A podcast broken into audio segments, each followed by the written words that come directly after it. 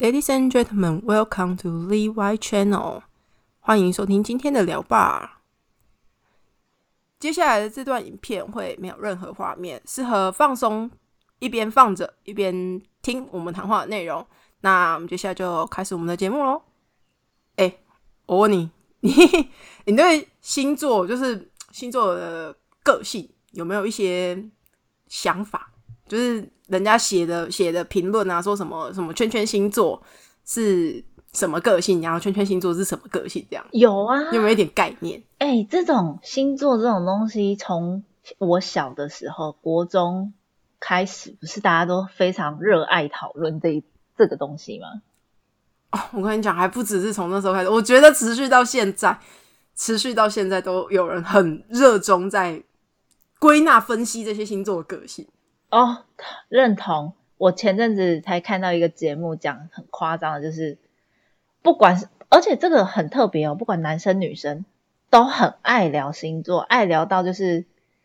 他会用星座来去评断你可不可以当他好朋友。哦，你这好像你这个讲的好像我之前一个前同事，就一个合作伙伴，他会把人归类成十二类，然后就是直接用星座分。然后，如果你是这个星座，他就会可能跟他不合的星座，他就会先稍微不会跟你那么要好啊。如果是他一开始就觉得很合的星座，那他就会很积极的跟你联系。呃，对我知道有这种人，但是我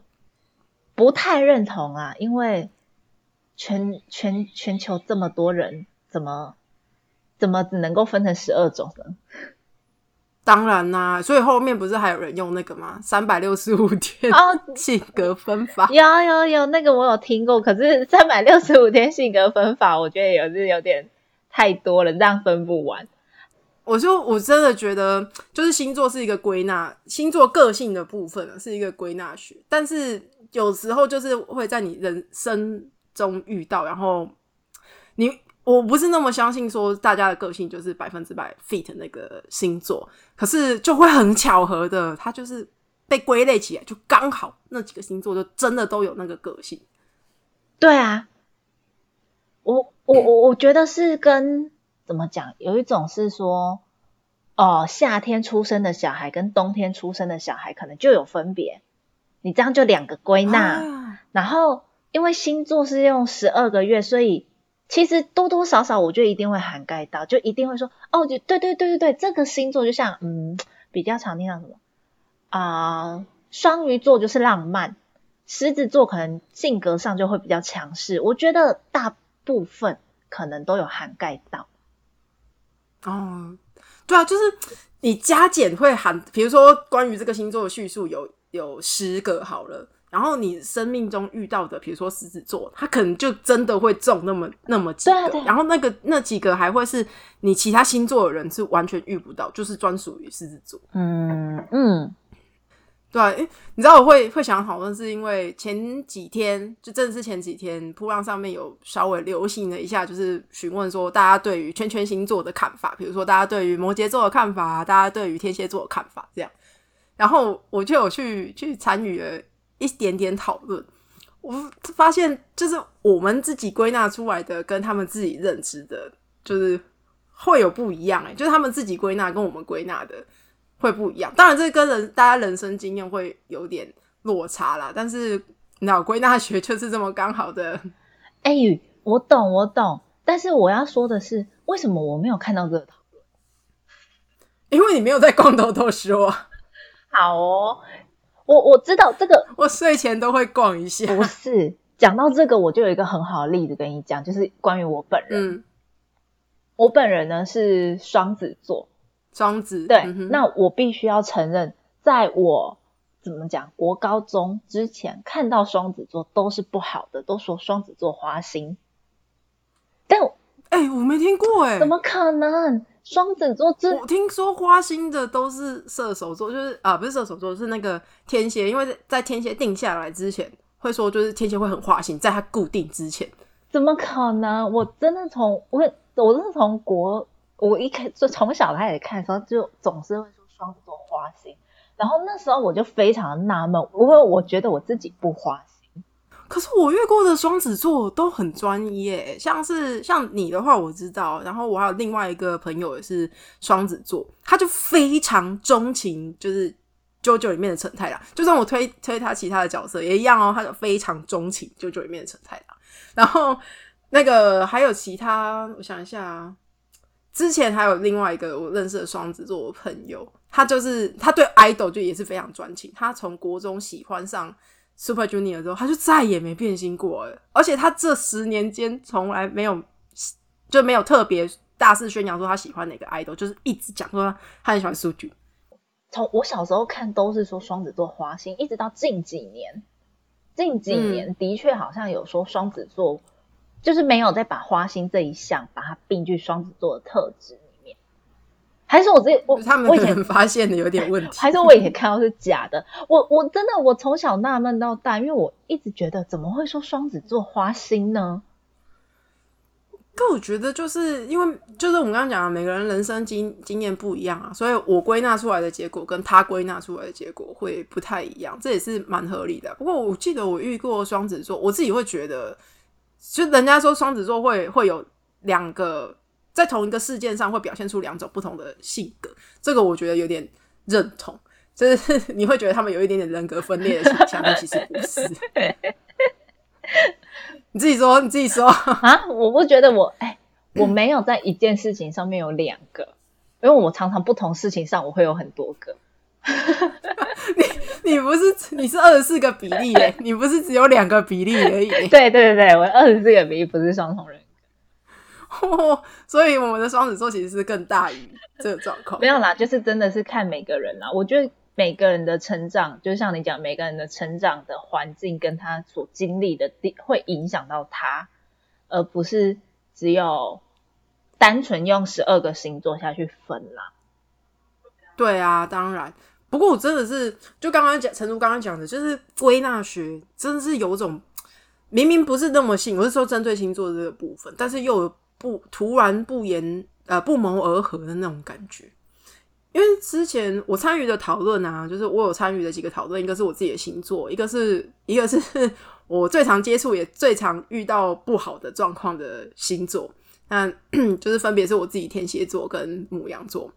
然后那时候讨论母羊座的时候，下面就很呃，当然母羊座自己凭自己一定是给很多正面的评价嘛，这个。大家对自己的星座都是这样吧？虽然说我会讲天蝎座的坏话，我觉得大部分还是会给一些正面的评价，因为不太有人说这个人呃自己不好嘛。当然啦，当然。可是你知道下面当出现就有人讲说，哦，比如说母羊座，我觉得他们自己觉得归纳出来的结果是很喜欢竞争，我真的是很认同哎。这个，因为我我我讲的，我那时候跟他们讨论的时候，我讲的是不同面相。可是他们有人提出来说很喜欢竞争，我真的是吓到，因为我以我自己的经验归纳出来的，还真的是这样子。母羊座其实我接触的不多，但我印象中母羊座的个性就是都是正面，什么乐观啊，然后诚实啊这种的。你遇到都是他们讲的哎，就是我是说优秀的的那一种哎，哦，所以你遇到就是比较不一样的，我不知道。我 我我遇过的，就就拿我最经经典的例子，那个呃，应该说最近的例例子，就是我前同事来讲好了。那他也是母羊座，然后他是很诚实，他是真的真的很诚实，就他会告诉你他自己心里现在的想法是什么。就如果你以表面上来说的话，但是爱竞争这一点也是真实存在。因为我记得那时候好像是聊到说是买什么东西呀，就是手机的牌子，嗯，他就会立马拿出他的 iPhone 出来炫，说就是我觉得 iPhone 就是很好用，而且你看我买到这个最新的 iPhone，你们说它不好吗？哎，等一下，就是没没特别要品哦，他就突然拿出来了。可是等一下，可是我觉得他讲这句话跟星座没有关系，因为。就使用，我指的是他，他人家提到这个点的时候，他会想要拿出来竞争啊，他会想要拿出来跟人家比，说就是你们讲的那些，我觉得都不好用，我觉得没有比对，没有比我觉我认定的这个还要好，这样。所以我觉得就是有一点点这种刚刚好不谋而合，当然，我觉得多少还是跟人的环境会有差啦，因为毕竟像我就是非典型天蝎啊，嗯，大大家说的天蝎大概有一半以上我都没有喝到吧。天蝎哦，天蝎，我想一下哦，我我不知道，因为我接触到的天蝎，我印象中就是很很认真，然后对自己的想法很，呃，我我不能讲固执啊，就是讲，就是自己认定的一件事情，其实就很蛮蛮执着，然后冷静这种东，就是大概是这些评语。哦，真的假的？